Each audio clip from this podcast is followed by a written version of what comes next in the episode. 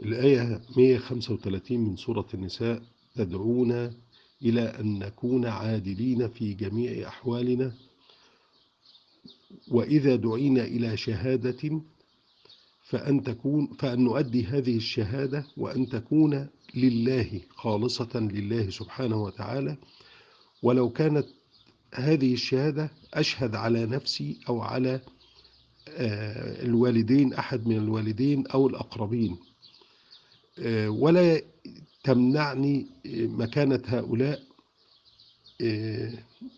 إن كان غنيا أو فقيرا إن أنا أتدخل بشهادتي عشان أبين حاله. لا، أنا أؤدي الشهادة على وجهها الصحيح. إن يكن غنيا أو فقيرا فالله أولى بهما، الله يعلم الأنفع لهما والصالح لهما، فلا تتبعوا الهوى، ما تأديش الشهادة بمزاجك وهواك، فلا تتبعوا الهوى أن تعدلوا.